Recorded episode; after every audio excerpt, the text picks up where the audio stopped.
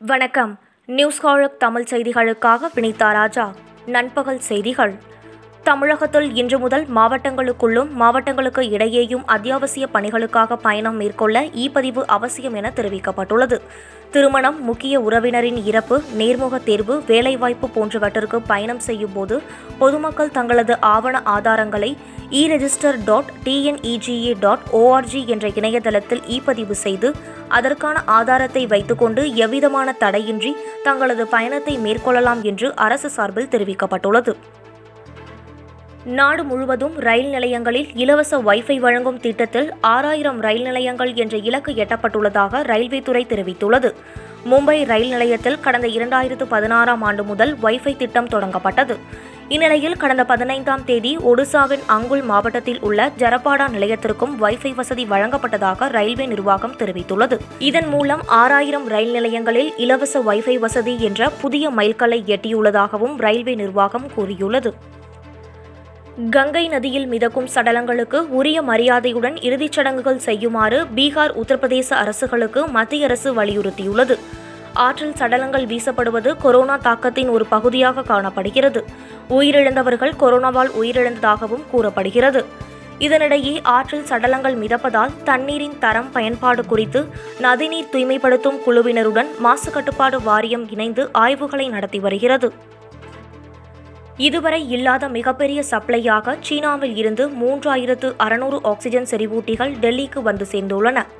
சுமார் நூறு டன்கள் எடை கொண்ட செறிவூட்டிகள் சீனாவின் ஹாங்ஸோ விமான நிலையத்தில் இருந்து போயிங் விமானம் மூலம் டெல்லிக்கு கொண்டு வரப்பட்டுள்ளது மேலும் பல தவணை மருத்துவ உபகரணங்கள் சீனாவிலிருந்து அனுப்பி வைக்கப்பட உள்ளன.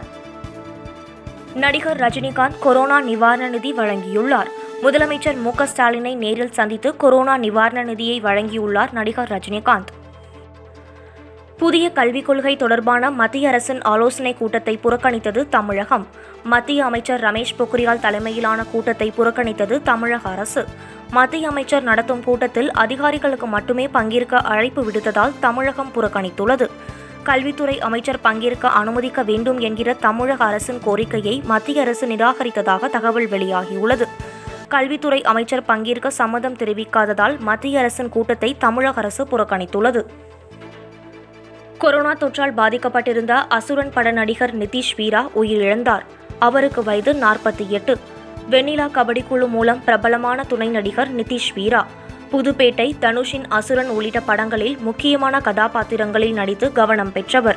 இறுதியாக விஜய் சேதுபதியின் லாபம் படத்தில் நடித்துள்ளார். கொரோனா பாதிக்கப்பட்டு கடந்த பதினைந்து நாட்களாக ஓமந்தூரார் அரசு மருத்துவமனையில் சிகிச்சை பெற்று வந்த நிதிஷ் வீரா சிகிச்சை பலனின்றி காலமானார். அவரது மறைவுக்கு திரைத்துறையினர் இரங்கல் தெரிவித்து வருகின்றனர். இந்தியாவில் பரவி வரும் இரண்டாம் அலை மற்றும் இங்கிலாந்தின் பரவிய உருமாறிய கொரோனா தொற்றுகளை வெல்ல கோவாக்சின் தடுப்பூசி சிறப்பாக இருப்பதாக பாரத் பயோடெக் நிறுவனம் தெரிவித்துள்ளது. அனைத்து வகையான புதிய வகை கொரோனா உருமாற்றத்தையும் இந்த தடுப்பூசி முறியடிக்க வல்லது என்று தேசிய தொற்றுநோய் தடுப்பு நிறுவனம் மற்றும் இந்திய மருத்துவ ஆய்வு கவுன்சில் நடத்தியுள்ள ஆய்வுகள் மூலம் நிரூபணமாகியுள்ளன.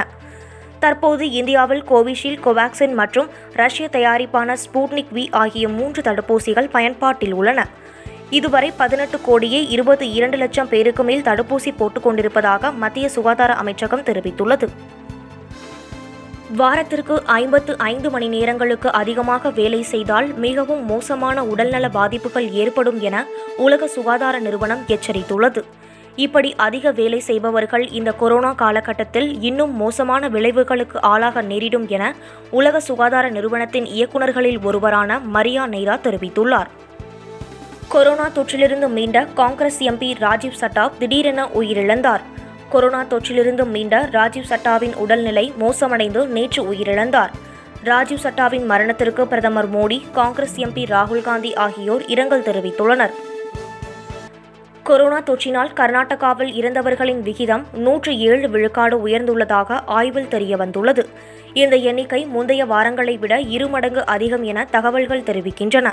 கொரோனா முதல் அலையில் கர்நாடகாவில் மூன்றாயிரத்து முன்னூற்று எண்பத்தி எட்டு பேர் உயிரிழந்த நிலையில் தற்போது ஒரே வாரத்தில் கடந்த ஆண்டு எண்ணிக்கையை தாண்டியுள்ளது.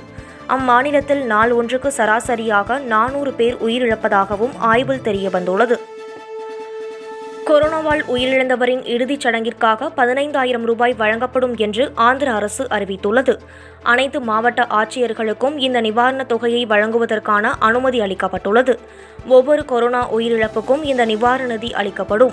கொரோனாவால் உயிரிழந்தவர்களுக்கு இத்தொகை மூலம் கண்ணியமான முறையில் இறுதிச் சடங்குகள் செய்யப்படும் என்று ஆந்திர அரசு அறிவித்துள்ளது. குஜராத்தை நெருங்கியுள்ள புயல் காரணமாக பல்வேறு மாநிலங்களில் உள்ள நகரங்களில் பலத்த மழை பெய்து வருகிறது. மக்கள் இயல்பு வாழ்க்கை முடங்கி வீடுகளுக்குள் முடங்கினர். புயல் குஜராத்தை நெருங்கியிருக்கும் நிலையில் அகமதாபாத் உள்ளிட்ட நகரங்களில் வானிலை சட்டென மாறியது. நகரின் பல பகுதிகளில் மழை கொட்டி வருகிறது. பலத்த காற்றும் வீசுகிறது. இதனால் இயல்பு வாழ்க்கை சாத்தியமில்லாமல் மக்கள் வீடுகளுள் முடங்கியுள்ளனர். குஜராத்தின் ஜுனாகட் பகுதியில் தாழ்வான பகுதிகளில் வசிக்கும் ஆயிரத்து இருநூறுக்கும் மேற்பட்ட மக்கள் பாதுகாப்பான பகுதிகளுக்கு இடம் மாற்றப்பட்டனர். ஆறுகள் கடல் ஓரமாக வசிப்பவர்கள் பாதுகாப்பான இடங்களுக்கு செல்லும்படி குஜராத் அரசு அறிவித்துள்ளது. அவசர கால சேவைகளுக்கு தேசிய பேரிடர் மீட்புப் படையினர் தீயணைப்பு மற்றும் காவல்துறையினர் தயார் நிலையில் நிறுத்தி வைக்கப்பட்டுள்ளனர். இத்துடன் இந்த செய்தி தொகுப்பு நிறைவடைந்தது. நன்றி வணக்கம்.